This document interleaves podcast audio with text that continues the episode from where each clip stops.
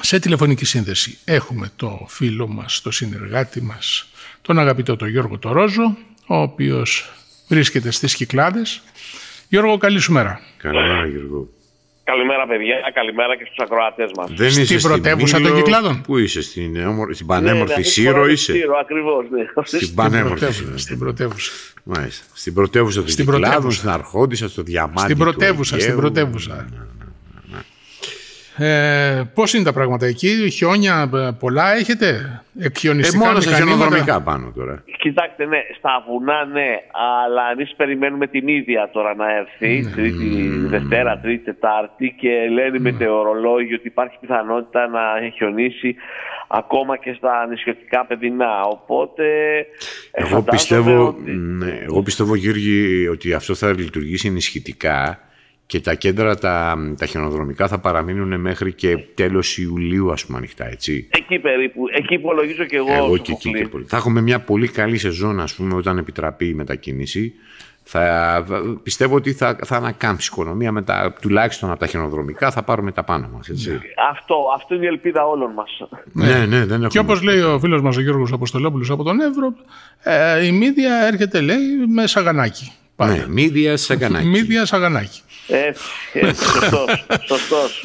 Λοιπόν, για να δούμε, Γιώργο, εδώ οι φίλοι μας έχουν απορίες. Απορίες ε, που καλείσαι να τις λύσεις. Ο Κοτσιφάκος λέει από τον πύργο της Ηλίας «Μένω δίπλα σε εκκλησία. Κάθε φορά που χτυπάει η καμπάνα και όση ώρα χτυπάει, mm. ο σκύλος σηκώνει το κεφάλι του ψηλά και κάνει ένα μακρύ ου, σαν λύκος λέει, χωρίς να έχει σχέση με λύκο. Δεν είναι λυκός σκύλος, μπόξερ είναι.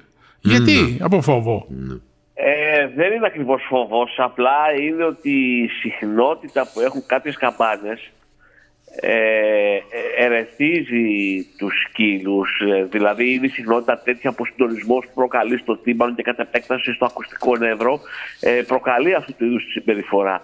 Ε, και μάλιστα το λέω αυτό διότι ε, σκύλοι που ζουν σε άλλες εκκλησίες που είναι διαφορετική η καμπάνα, βγάζει άλλη συχνότητα ήχου, δεν το έχουν αυτό.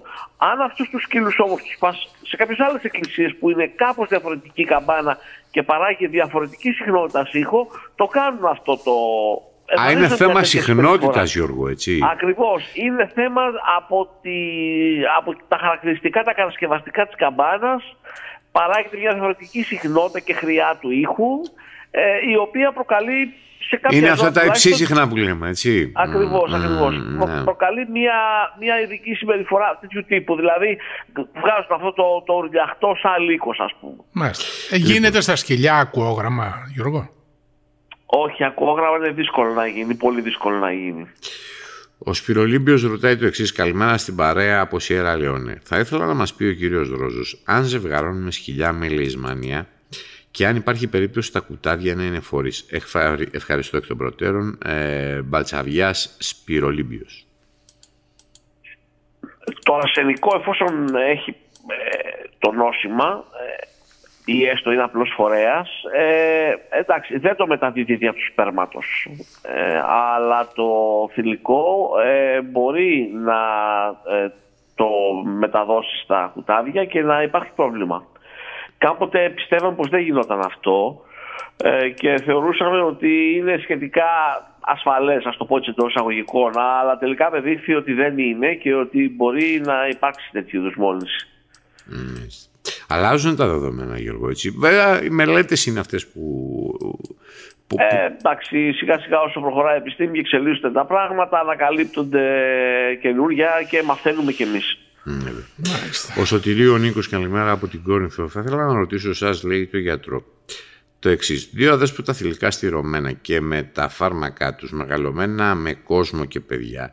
Για χρόνια ήταν ήρεμα. Στην περιοχή έρχεται ένα κοπάδι λέει γιδοπρόβατα και δεν υπάρχει κανένα πρόβλημα. Εδώ σε λίγες ημέρες μόλις βλέπουν το κοπάδι με τα κατσίκια το ένα αφηνιάζει και γίνεται επιθετικό μέχρι που λίγες μέρες σκότωσαν ένα κατσικάκι που το ξεκύλιασαν λέει και το άφησαν. Δεν ξέρω τι να κάνω. Ευχαριστώ Σωτήρης από την Κόρινθο. Λοιπόν, καταρχήν ε, το ζώο δεν έχει δουλειά να ε, είναι ελεύθερο έτσι ώστε να μπορέσει να επιτεθεί ε, στο κοπάδι. Οπωσδήποτε πρέπει το ζώο να είναι περιορισμένο. Όσο και αν είναι ε, ένα ευάγωγο ζώο, πολύ περισσότερο αν έχει δείξει τέτοια σημεία. Έτσι. Πρέπει λοιπόν οπωσδήποτε το ζώο να είναι περιορισμένο. Πρώτον αυτό. Δεύτερον, ε, συμβαίνει πράγματι αυτό που περιγράφει ο φίλος ακροατής ε, και έχει να κάνει βεβαίως με τα βαθύτερα ενστικτά ζώα τα οποία είναι καθόλου ευάγωγα, ζώα τα οποία είναι καθόλου ε, φιλικά και επιθετικά και προς άλλα ζώα και προς ανθρώπους. Ε, ναι, όταν δουν κοπάδι, ας το πω έτσι περιγραφικά, κάπως τρελαίνονται. Ε, είναι το αρχαίγωνο αίσθητο του κυνηγού που έχουν μέσα τους, στη φύση, στην άγρια φύση, τα εγωπρόβατα είναι ένα θύραμα επιβίωσης για ένα σκύλο και προφανώς ε, αυτό το αίσθητο ενεργοποιήθηκε ε, στα συγκεκριμένα ζώα και έγινε ό,τι έγινε. Εντάξει, δεν είναι ούτε η πρώτη φορά, ούτε τελευταία. Ίσως και ένας καλός εκπαιδευτής να μπορεί να το λύσει αυτό το πρόβλημα, αλλά η πιο ασφαλής λύση είναι τα ζώα να είναι περιορισμένα, όπως άλλωστε επιβάλλει και η νομοθεσία. Μίτσος ε, Κυρατζίδης. Τώρα με τις χαμηλές θερμοκρασίες θα μπορούσε ο κύριος Ρόζος να μας πει αν πρέπει να έχουμε τα σκυλιά μας μέσα; Τώρα με τις, άκουσα την ερώτηση με, με τις, υψηλές. Με τις χαμηλές θερμοκρασίες. Ναι, τώρα που περιμένουμε τη μύδια, τι πρέπει να κάνουμε τα σκυλιά, να τα βάλουμε μέσα στο σπίτι; Πολύ, σωστά, σωστά, πολύ καλή ερώτηση. Ε, ναι, προτείνω αν υπάρχει δυνατότητα ζώα να μπουν μέσα. Και το λέω αυτό διότι οι θερμοκρασίες που αναμένουν σε αρκετές περιοχές της χώρας είναι πολικές.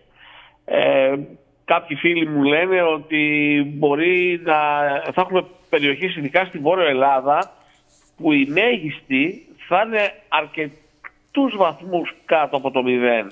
Δηλαδή αν περιμένεις μείον 8 μέγιστη θερμοκρασίας σε κάποιες περιοχές όπως παράδειγμα η Κοζάνη είναι προφανές ότι θα πρέπει το ζώο ειδικά αν είναι βραχύτυχο αν μπορούμε να το πάρουμε μέσα τουλάχιστον μέχρι να ε, γυρίσει ο καιρός. Ε, κάμια εβδομάδα θα κρατήσει οπωσδήποτε. Ε, αυτή τη βδομάδα, αν υπάρχει τρόπος να μπει το ζώο, αν όχι στο σπίτι, τουλάχιστον σε κάποια αποθήκη ή σε κάποιο χώρο που να είναι πιο προστατευμένος, θα είναι πάρα, πάρα πολύ καλό. Γιατί παιδιά και τα σκυλιά έτσι οι οργανισμοί είναι και υπάρχει ο οξύς κίνδυνος της υποθερμίας. Βέβαια, εδώ βλέπουμε άγρια ζώα, πουλιά κλπ. με τις κακοκαιρίες να χάνουν τη ζωή τους. Δεν αντέχουν, δεν αντέχουν σε όλες τις συνθήκες βεβαίως, βεβαίως. Ε, η υποθερμία είναι πολύ σημαντικός ε, κίνδυνος και μπορεί να σκοτώσει ένα ζώο. Ο, Ο Γιάννης από τη Σάμπο. Ναι. Καλημέρα λέει. Έχω ένα σκυλί πέντε μηνών το οποίο τρώει τα πάντα. Ξύλα, κουμπιά, μετά κάνει εμετό λέει. Ε, τι μπορώ να κάνω; Είναι, αυτό συνήθως σε αυτές τις ηλικίες ε, οφείλεται στο γεγονός ότι ίσως ακόμα δεν έχει συμπληρωθεί η οδοντοφυΐα του ζώου. Δηλαδή, περίπου μέχρι την ηλικία εκεί των 4-5 μηνών ολοκληρώνεται η οδοντοφυΐα, πέφτουν δηλαδή οι νεογυλοί οδόντε, τα, τα μορουδιακά δόντια που λέμε συνήθως έτσι, να το πω πιο απλά, και φυτρώνουν τα μόνιμα. Καθ' όλη τη διάρκεια αυτής της διαδικασίας, ε, το ζώο αισθάνεται έναν ερεθισμό στα ούλα και έχει την ανάγκη να δαγκώνει. Και βεβαίως δαγκώνει τα πάντα και συχνά όταν δαγκώνει καταπίνει κιόλας. Ε, αυτό το ένα κομμάτι. Ένα δεύτερο κομμάτι είναι ότι ένα κουτάδι ε, μαθαίνει τον κόσμο δαγκώνοντας. Ε, δηλαδή δαγκώνει διάφορα αντικείμενα και λέει Α, αυτό είναι σκληρό, αυτό είναι μαλακό, αυτό είναι νόστιμο, αυτό είναι άρρωστο και το καθεξής. Ε, δηλαδή το δάκωμα έχει και εκπαιδευτική λειτουργία για το κουτάδι, εκτός από τον ελευθερισμό που προκαλεί η οδοντοφία όπως είπαμε πριν. Όλα αυτά περίπου μέχρι την ηλικία εκεί των 5 άντε 6 μηνών ε, είναι εντός εισαγωγικών φυσιολογικά. Αλλά εδώ πέρα αυτό που μας λέει ο αγαπητός φίλος υπερβαίνει αυτό το όριο. Δηλαδή ότι τα καταπίνει, κουμπιά, ξύλα κλπ. Μετά φυσικά θα τα κάνει εμετό. Μάλλον θα πω ευτυχώς που θα τα κάνει εμετό, γιατί αν δεν τα κάνει εμετό και παραμείνουν στο στομάχι ή ακόμα χειρότερα προωθηθούν στο λεπτό έντερο, εκεί μπορεί να έχουμε δραματικές καταστάσεις που απειλούν άμεσα τη ζωή του ζώου. Ε, θα πρέπει λοιπόν ε, ο αγαπητός φίλος να απευθυνθεί σε κάποιον εκπαιδευτή ε, για, να του, για να ξεκινήσει κάποιο είδους πώς θα το πω, κάποιο είδους εκπαιδευτική εισαγωγή, ας πούμε, στο σκύλο, στο κουτάδι αυτό, τη βασική υπακοή που λέμε δηλαδή, ώστε να μην τα κάνει αυτά τα πράγματα. Γιατί πραγματικά δεν θα έχει καλή κατάληξη αν συνεχίσει έτσι. Ε, δεν θα ήταν χρήσιμο, Γιώργο, να του δίνει πράγματα που είναι ειδικά για σκύλους για αυτή τη δουλειά, Stick. όπως είναι κάποια sticks, που υπάρχουν για τα δόντια, όπως είναι κάποια παιχνίδια τα οποία δεν κόβονται. Συμφωνώ εγώ σε αυτό, αλλά το πρόβλημα είναι ότι ζώα που έχουν μάθει να δαγκώνουν και να καταπίνουν τα πάντα δεν θα περιοριστούν στα sticks και στα παιχνίδια. Είναι μια καλή λύση να το δοκιμάσει αυτό. Τα dental sticks ειδικά που είναι και νόστιμα ή κάποια ειδικά παιχνίδια για σκύλους που υπάρχουν ώστε ακριβώς να μην ασχολούνται με κάτι άλλο. Είναι μια πολύ καλή πρώτης βοήθειας λύση να το πω έτσι. Όμως δεν ξέρω αν ε, όπως το περιγράφει ο φίλος επειδή έχω δει και για περιστατικά το λέω έτσι, ίσως θα πρέπει να καταφύγει και σε εκπαιδευτεί. Ο Τέλης ο Μπερούκας ρωτάει το εξής. Έχω μια σκύλα 15 μηνών. Τσιμπιάζουν τα μάτια της λέει από κουτάβι. Ε, δεν το είδε κυρία ωστόσο. Αν τα μάτια τσιμπιάζουν από κουτάβι σημαίνει ότι υπάρχει κάποιο πρόβλημα εκεί πέρα στην περιοχή. Ένα πολύ πρόχειρο παράδειγμα που θα αναφέρω που θα μπορούσε να είναι μια τέτοια περίπτωση είναι το λεγόμενο εντρόπιο, δηλαδή να γυρνάει το κάτω βλέφαρο προς την εσωτερική προς τα μέσα, προς το φακό δηλαδή του ματιού και να προκαλεί ένα ερεθισμό, έτσι. Ένα παράδειγμα λέω, μπορεί και άλλα πράγματα. Ε, πρέπει να το δεις την το ωστόσο. Μάλιστα. Επανέρχεται ο Θοδός ο Γαλάνης που είχε ρωτήσει για την ε, Λισμάνια και το αν μεταφέρεται στα κουτάβια και λέει Καλημέρα. Από πόσο μηνών μπορούμε να δούμε τα κουτάβια αν έχουν κληρονομήσει την ε, Λισμάνια. Ε, εντάξει, από δύο, τριών, τεσσάρων μηνών το βλέπεις αυτό με εξετάσεις αίματος, ας πούμε, εκεί θέλετε. Mm. Μάλιστα. Ε, ο Χρήστος από τη Λίμνο. Λέει δεν επιτρέπεται το κυνήγι του κουνελιού στη Λίμνο. Ναι, δεν είπαμε εμείς ότι δεν επιτρέπεται η μετακίνηση για να πάει κάποιος κυνήγι. Η ρυθμιστική απόφαση για το κυνήγι πάντως προβλέπει ότι το κυνήγι στη Λίμνο μπορεί να γίνεται μέχρι 10 Μαρτίου. Εάν δηλαδή σταματήσουν τα μέτρα αύριο το πρωί, που δεν το βλέπουμε, το κυνήγι του κουνελιού θα επιτρέπεται μέχρι 10 Μαρτίου. Αυτό είπαμε ότι η κυνηγητική περίοδος λήγει στις 10 Μαρτίου. Ε, και γίνεται λέει και χαμός στο νησί από αγρικούνελα. Ναι, λογικό. Κινδυνεύουν οι καλλιέργειες πάλι. Λογικό είναι βέβαια. Ούτε ή άλλως ήταν, ας πούμε, τα κυνηγούσαν και είχαν δώσει και επιπλέον ας πούμε, για να γίνει καταπολέμηση. Τώρα με την επάυση του κυνηγίου καταλαβαίνετε ότι mm-hmm. οι αριθμοί θα έχουν ξεφύγει τελείως. Λοιπόν, μας λέει ότι έχει κρατήσει αρνιά για να τα κάνει μάνες. Ε, έχει κρατήσει και, και αρσενικά και θηλυκά. Θα υπάρξει αιμομιξία, λέει, μεταξύ τους και είναι πρόβλημα; Δεν θα υπάρξει και πιθανό να είναι πρόβλημα. Σε αυτές τις περιπτώσεις είδος αλλάζει τα αρσενικά με κάποιο φίλο, με κάποιον γνωστό. Του λες πάρει ένα αρσενικό δικό μου, δώσου ένα αρσενικό δικό σου. Πρέπει να γίνεται, Γιώργο, αυτή η ανανέωση. Ε, βέβαια πρέπει να γίνεται, παιδιά, γιατί αλλιώς καταλήγουμε σε ψηλό στελεστή ομιξία που δημιουργεί απογόνους οι οποίοι μπορεί να έχουν προβλήματα. Κάθε πόσο, Γιώργο, έτσι ένα χρονικό διάστημα περίπου, ας πούμε, μπορούμε τις πρώτες γένες μετά από τη δεύτερη, την τρίτη... Όχι, όχι, κανονικά. Ε, ε, ε, έχει ο φίλος, ας πούμε, τώρα που κάποια αργιά που θέλει να τα κρατήσει για μάνες και έχει και μερικά αρσενικά, δεν υπάρχει λόγος να πειραματιστεί. Πηγαίνει σε κάποιο φίλο του, σε κάποιο γνωστό του, σε κάποιους άλλους κτηνοτρόφου της περιοχής του και τα αλλάζει τα αρσενικά. Γιώργο, αν δεν υπάρχει αυτό, τι γίνεται στην περίπτωση αυτή; Πρέπει να ανανεώσει. Στην περίπτωση αυτή, ε, βέβαια, ε, έχουμε τότε γέννηση απογόνων οι οποίοι έχουν ψηλό τελεστή ομιξίας, όπως είπα και πριν, και αυτό πιθανό να δημιουργήσει στους απογόνους αυτούς διάφορα προβλήματα ε, πληρονομική φύσεως. Αγωνιμότητα, τώρα και τα παραγωγικά ζώα, αυτός είναι ο μεγάλος κίνδυνος. Γιατί άμα έχεις αγωνιμότητα, δεν έχεις ούτε γάλα ούτε τίποτα μετά. Λοιπόν, ο Γιώργος από την Κέρκυρα μας λέει έχει ένα ντόμπερμαν αρσενικό 5 μηνών το οποίο θέλει να το εκπαιδεύσει. Πότε μπορεί, σε ποια ηλικία μπορεί να αρχίσει να το εκπαιδεύει; Ε, και ρωτάει και ένα δεύτερο ερώτημα. Ε, με τη στήρωση αλλάζει ο χαρακτήρας του; Ε, σε ό,τι αφορά το πρώτο, ε, όλα τα κουτάδια μπορούν να περάσουν αυτό που έλεγα και πριν στον άλλο φιλοκροατή, το αυτό το ειδικό σχολείο ε, βασικής υπακοής όπως λένε. Έτσι, μια πολύ βασική υπακοή που γίνεται στα κουτάδια. Αλλά η εκπαίδευση, η σωστή εκπαίδευση, να το πω έτσι, η εκπαίδευση ψηλού επίπεδου ε, γίνεται μετά την ηλικία περίπου των 12 μηνών. Ε, πρέπει δηλαδή το ζώο να είναι όριμο, όριμο συγγνώμη, και σωματικά αλλά πρέπει και κεφαλικά. Πρέπει να έχει ξεπεράσει αυτές τις εφηβικές εντός εισαγωγικών ανησυχίες ε, και, και ανυπακοές ώστε να είναι όριμο να δεχτεί την, την εκπαίδευση. Για να γίνει, να γίνει καλή δουλειά δηλαδή πρέπει το ζώο να έχει τουλάχιστον μια ηλικία αρκετών μηνών ή ακόμα καλύτερα να έχει φτάσει στην ηλικία του ενός έτους. Ε, ίσως και περισσότερο σε κάποιες περιπτώσεις. Ε, τώρα σε ό,τι αφορά τη στήρωση αν αλλάζει το χαρακτήρα ε, όχι, δεν αλλάζει το χαρακτήρα. Αν ένα ζώο είναι εκπαιδευμένο, αν ένα ζώο είναι αυτό που τέλος πάντων ε, έχει δημιουργηθεί σαν χαρακτήρας και σαν προσωπικότητα μέσα από την εκπαίδευση ή τη φροντίδα του διοκτήτη του και όλα αυτά, όχι, δεν θα επηρεαστεί με τη στήρωση. Δεν είναι. Η στήρωση αφορά κυρίως το κομμάτι ε, που έχει να κάνει με το ενδιαφέρον που δείχνει για το άλλο φύλλο. Έτσι. Αν μιλάμε για το αρσενικό ή την ε, πιθανότητα μιας εγκυμοσύνης, αν μιλάμε για το θηλυκό. Έτσι. Δεν, δεν έχει να κάνει με πολύ περισσότερο. Δηλαδή, γνωρίζω εγώ προσωπικά ζώα φύλακε τα οποία είναι στηρωμένα και εξακολουθούν ας πούμε, στα καθήκοντά τους να είναι άψογα.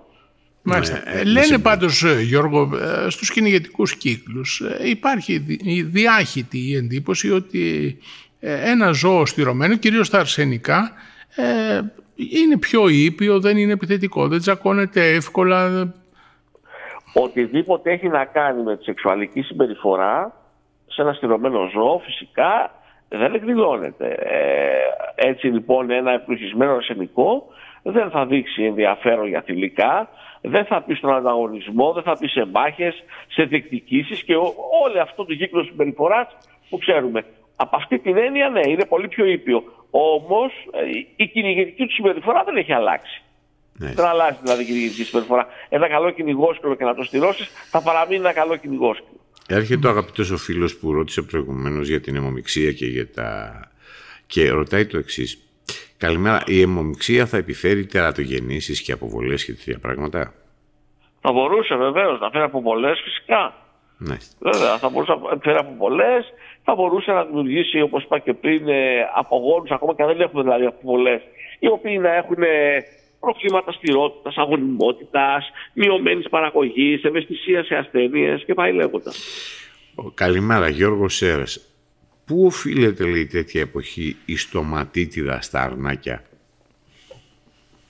Γιατί σε αυτή την εποχή στοματίτιδα τα αρνάκια μπορούν να πάθουν ένα πάσα στιγμή. Δεν είναι κάτι ιδιαίτερο. Mm-hmm. Αυτό δεν, δεν παίζει ρόλο. Δεν είναι, είναι δηλαδή, δηλαδή κάποιο μικρόβιο από τους μαστούς. Ε... Είναι πολύ πιθανό αυτό ακριβώς, ναι. Δηλαδή, αν είναι τώρα, βέβαια δεν έχω δει και τη στοματί, γιατί, γιατί τι ακριβώς εννοεί στοματί ο φίλος ακροατής. Έτσι, οπότε μιλάω με την επιφύλαξη αυτή ναι, θα μπορούσε ας πούμε, ξέρω εγώ, να είναι ένα μικρόβιο τους μαστούς. Θα μπορούσε δηλαδή να υπάρχει μια υποκλινική μαστίτιδα στι μητέρε, οι οποίες ε, να, να μεταδίδουν αυτό τον λιμόδι παράγοντα ας πούμε, στα αρνάκια και να δημιουργείται μια φλεγμονή στοματική κοιλότητα. Μάλιστα. Ε, τώρα λέω ε. κάτι, πάντα δεν μιλάω με την επιφύλαξη ότι δεν έχω δει mm. το περιστατικό. Λοιπόν, Γιώργο, να δώσουμε και μια είδηση αθλητικού περιεχομένου. Αυτή τη στιγμή διεξάγεται ο αγώνας ε, στο Αυστραλιανό Όπελ. Ε, ο Τσιτσιπάς λοιπόν κερδίζει με ένα 0 σετ ε, τον Αυστραλιανής καταγωγής Ήμερ. Το, είναι, είναι Σουηδός, είναι, Σουηδός, είναι στον τρίτο, στον τρίτο, στο τρίτο σετ. Στον στο τρίτο, γύρο, ο Τσιτσιπάς λοιπόν κερδίζει ένα 0 αυτή την να ώρα. Να όλα καλά, μακάρι να πάει καλά. Λοιπόν Γιώργο, επόμενο ερώτημα από τον Γιώργο από το περιθώρι της Ετωλοακαρνανίας. Ρωτάει για τα ποντίκια. Τι γίνεται όταν έχουμε ποντίκια στο χώρο που έχουμε τα σκυλιά μας; Υπάρχουν ασθένειες ε, που μπορούν να μεταφέρουν τα ποντίκια στα σκυλιά; Ναι, υπάρχει η λεπτοσπύρωση που μπορούν να τη μεταφέρουν στα σκυλιά και μπορούν να τη μεταφέρουν και στον άνθρωπο και πολλές φορές μπορεί να γίνει και έμεσα αυτό, δηλαδή από κάποιον μολυσμένο σκύλο. Η, η λύση βεβαίως σε αυτή την περίπτωση είναι ο εμβολιασμός και, ε, και μάλιστα ο εμβολιασμός κατά της ε, είναι μια πρακτική η οποία είναι πολύ συνηθισμένη και περιλαμβάνεται το νόσημα αυτό στο βασικό πακέτο εμβολίων που κάνουμε κάθε χρόνο στο ζώο μας. Έτσι. Τώρα αν υπάρχει πολύ μεγάλος φόρτος ε, ε ποτικών στο χώρο αυτό Ίσως θα πρέπει το συγκεκριμένο εμβόλιο να το επαναλαμβάνουμε όχι κάθε χρόνο αλλά κάθε 9 ή 6 μήνες όπως γίνεται στους αρουρεόπληκτους νομούς που το σωστό αυτό είναι δηλαδή αλλά από εκεί και πέρα πρέπει να πάρουμε και μέτρα να μειώσουμε τον πληθυσμό των ποτικών στον χώρο εφόσον υπάρχει αυτή η δυνατότητα. Ναι. Μάλιστα. Ε, κάναμε μια αναφορά προηγουμένως για το κρύο, για τη μύδια που έρχεται και για τα σκυλιά μας ότι καλό θα είναι να τα βάλουμε μέσα. Υπάρχουν άνθρωποι όμως που δεν μπορούν να βάλουν τα σκυλιά τους μέσα και ρωτάει ο Δημήτρης από τυχείο για να είναι ζεστά τα σκυλιά μου, έχει πόιντερ. Ε, μπορώ να τους βάλω μέσα στα σπιτάκια τους, δροκανίδι, πριονίδι, ε, κινδυνεύουν να πάθουν κάτι στο δερμά. Όχι, όχι, όχι. Είναι ένα παροδικό μέτρο αυτό. Δεν υπάρχει κανένα πρόβλημα. Βεβαίως, ε, αν δεν υπάρχει δυνατότητα να πάρουμε τα ζώα σε έναν εσωτερικό χώρο, ε, θα πρέπει τότε στην περίπτωση αυτή να κοιτάξουμε να, να βελτιώσουμε όσο μπορούμε τις συνθήκες του κταλήματό τους.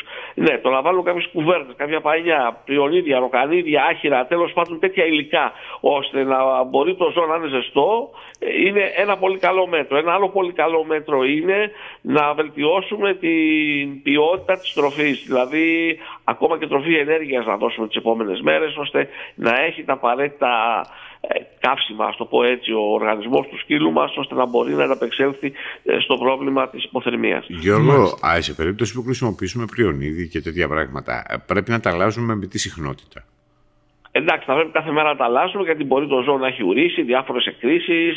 Τέλος πάντων, καλό είναι αν μπορούμε να το ανανεώνουμε σε καθημερινή βάση ή τέλος πάντων όποτε τσεκάρουμε ότι αυτό είναι λερωμένο και πρέπει να αλλάχθεί. Ε, Γιώργο, Κάποτε στη Σκοτία είδα κάτι που είχε πολύ μεγάλο ενδιαφέρον. Στη Σκοτία, ξέρεις πώς το αντιμετωπίζουν αυτό.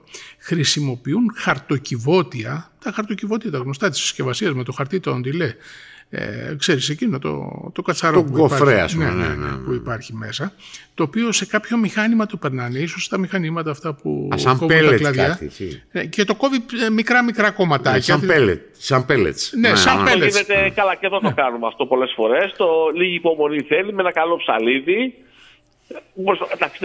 ε, εκείνο προφανώς επειδή ήταν ομοιόμορφα τα κομμάτια, ήταν κομμένο σε μηχάνημα. Ε... Εντάξει, αν δεν υπάρχει αυτή η δυνατότητα εδώ, μπορεί κάποιος με ένα ψαλίδι να κόψει λωρίδες και τι λωρίδε σε μικρότερα κομμάτια και να φτιάξει ας πούμε, ένα, μια, έτσι, ένα, μια πρόχειρη στρομνία ας πούμε, για το κλουβί του σκύλου του. Είναι πολύ ζεστό και το χαρτί και, μόνο, και, και μονοτικό είναι Πολύ ζεστό και, και κυρίως αυτό από τα χαρτοκιβώτια των λέει γιατί συγκρατεί αέρα ανάμεσα στα. Ναι, ναι, ναι, ναι, ναι, ναι. είναι πολύ ζεστό. Λοιπόν, ε, Προηγουμένως, ε, ίσως δεν άκουγες στην εκπομπή, είχαμε ένα θέμα ε, κυκλοφόρησε μια φωτογραφία από μια τσίχλα η οποία βρέθηκε νεκρή, αναπτυγμένη τσίχλα, όχι, δεν ήταν πιτσούνι, ήταν μεγάλο πουλί, το οποίο είχε δύο κεφάλια. Μιλούσαμε για τερατογενέσεις. Ε, είχε δύο κεφάλια. Ε, ε κυκλοφόρησε ευρέως η φωτογραφία αυτή. Ρωτάει τώρα ο, ο φίλος μας ο Λάκης ο Πάγκαλος Πιστεύω, λέει, ότι η φωτογραφία αυτή με τα δύο κεφάλια είναι ψεύτικη, γιατί και τα δύο κεφάλια έχουν ακριβώς το ίδιο μέγεθος. Συνήθως τα περιεχόμενα μέλη είναι πιο τροφικά, δηλαδή ε, το ένα θα έπρεπε να είναι πιο μικρό. Μπορεί, λέει ο κύριος Δρόζος, να μας πει κάτι γι' αυτό; Προφανώς δεν έχει εικόνα. Λοιπόν, κοιτάξτε τι γίνεται. Ε, συμβαίνει ένα φαινόμενο μερικές φορές που λέγεται διαμαρτίες διάπλασης, έτσι είναι ο επιστημονικός του όρος, που σημαίνει ότι κάτι δεν αναπτύσσεται καλά κατά τη διάρκεια ε, της, ε, της εγκυμοσύνης, της εκόλαψης, αν μιλάμε για τα πτηνά βεβαίως έτσι. Και αυτό μπορεί να οφείλεται σε πολλούς και διαφόρους λόγους, ακόμα, ακόμα ας πούμε και σε φυτοφάρμακα που έχει φάει το πουλί καθώς έχει προσγειωθεί σε κάποιο χωράφι κλπ. Έτσι. Περιβαλλοντικής κυρίως ε, ε, αιτιολογίας λόγοι, αλλά πολλές φορές ε, δεν υπάρχει κάτι παθολογικό, είναι η τυχεότητα. Έτσι. Κάτι δεν πήγε καλά σε μια εγκυμοσύνη, κάτι δεν πήγε καλά σε μια εκόλαψη και δημιουργούνται διάφορες τερατογενέ με αυτόν τον τρόπο. Φυσικά πρόκειται για πάρα πολύ σπάνια φαινόμενα, έτσι, εξαιρετικής σπανιότητας ε, φαινόμενα. Ε, ε, έχω δει σε ντοκιμοντέρ βεβαίως, έτσι, γιατί πολύ σπάνια, δεν μου έχει τύχει να το δω διαζώσεις. Αλλά σε ντοκιμοντέρ έχω δει ε, και φίδι με δύο κεφάλια και, και θηλαστικά. Έχω δει κοτόπουλο με τρία πόδια. Ε, και βεβαίως κοίτα και εγώ τη φωτογραφία αυτή της τσίνας με δύο κεφάλια δεν είναι αναγκαίο να είναι Photoshop, να είναι ψεύτικη δηλαδή. Θα μπορούσε να είναι και πραγματικότητα, θα μπορούσε να είναι δύο κεφάλια ομοίου μεγέθους. Έτσι. Ε, δεν είναι κάτι το οποίο βεβαίως όπως είπα και πριν είναι πολύ συχνό, δεν είναι κάτι, βασικά είναι απίστευτα σπάνιο όλο αυτό και γι' αυτό είναι και το ενδιαφέρον και γίνεται και συζήτηση. Αν ήταν κάτι καθημερινό δεν θα, δεν θα λέγαμε έλα μωρέ εντάξει για τώρα μια τσίνα δύο κεφάλια. Έχουμε ξαναδεί. Επειδή δεν έχουμε ξαναδεί γι' αυτό το λόγο γίνεται όλη αυτή η κουβέντα. Πιστεύεις ε, ότι αυτό είναι από τη φύση κάποια ανομαλία της φύσης ναι, ή είναι μπορούσε... ανθρωπογενής ε, ε, παρέμβαση; Ναι.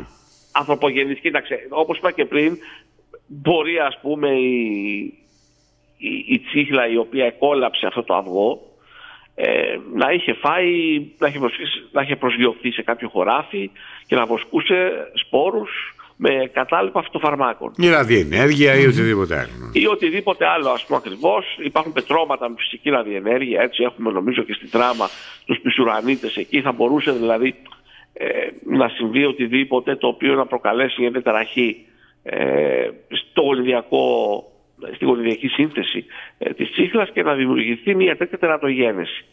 Ναι, θα μπορούσε. Δεν είναι κάτι το οποίο θεωρητικά αποκλείεται έτσι, καθόλου. Απλά όπως είπα και πριν ε, είναι κάτι εξαιρετικά σπάνιο. Ναι. Μάλιστα. Λοιπόν, Γιώργο, να σε ευχαριστήσουμε πάρα πολύ για τις πολύτιμες συμβουλές σου και Πολλά και μαζεμένα το ούτε ανάσα δεν πήρα. Τον πήγαμε σήμερα. Να ανανεώσουμε το ραντεβού μαζί σου αύριο στις 7 και 5 και πάλι θα είμαστε μαζί. Και πρώτα, και πρώτα Θεός Γιώργο, πρώτα Θεός, πάνω, ναι, πρώτα ναι. Θεός πάνω απ' όλα θα ροβολήσουμε και τις ράχες μας με τα απέδιλα, έτσι, με τα σκι μας. Ναι. Όταν κατέβουμε στις και, ναι. να, να, να, και, και μην ξεχνάς, μην ξεχνάς, αυτό, το γιγαντιά κατάβαση αυτό. Με, ε, αύριο τα ανθοπολία είναι ανοιχτά και τα σουβλατζίδικα, έτσι, και έχουν βγάλει και ένα πολύ ωραίο πιτόγυρο σε σχήμα ανθοδέσμη. Το είδα στο Facebook. Είδα, είδα, στο Facebook ένα Γιατί ως γνωστόν, Γιώργο, ένα πολύ ο έρωτας περνάει από το στομάχι. Ναι, είδα ένα πολύ ωραίο χιουμοριστικό στο Facebook που πήγε κάποιος να αγοράσει κάρτες και λέει έχετε κάρτες που να λένε στη μία και μοναδική μου αγάπη. Λέει μάλιστα έχουμε, δώστε μου λέει 8. Ναι. Ο έρωτας ε, περνάει από το στομάχι. Πω, ναι. ε, μηνά και μάλιστα και κάποιος άλλος λέει το εξής, ότι ε, με 50 ευρώ λέει μπορείς, με 5 ευρώ δεν θυμάμαι ακριβώς το ποσό λέει, μπορείς να πάρεις αυτές τις πραλίνες και έδειξε μια πολύ ωραία συσκευασία πραλίνας σε σχήμα καρδιάς αλλά με το ίδιο ποσό μπορείς να πάρεις και 5 κιλά της προβατίνας. Έτσι, οπότε η επιλογή είναι αμέσως αυτονόητη. Ναι, ναι, ναι. Δείχνει τη σύρο τώρα Γιώργο. Η εταιρεία δείχνει. Έχει ψηλώσει, έχει γίνει 2,5 μέτρα ψηλός. Διότι η τηλεόραση δείχνει τη σύρο. Ποιες Βενετίες και ποιες Σουηδίες. Λοιπόν, Γιώργο καλή σου μέρα, να είσαι καλά. Γιώργο καλημέρα, καλημέρα.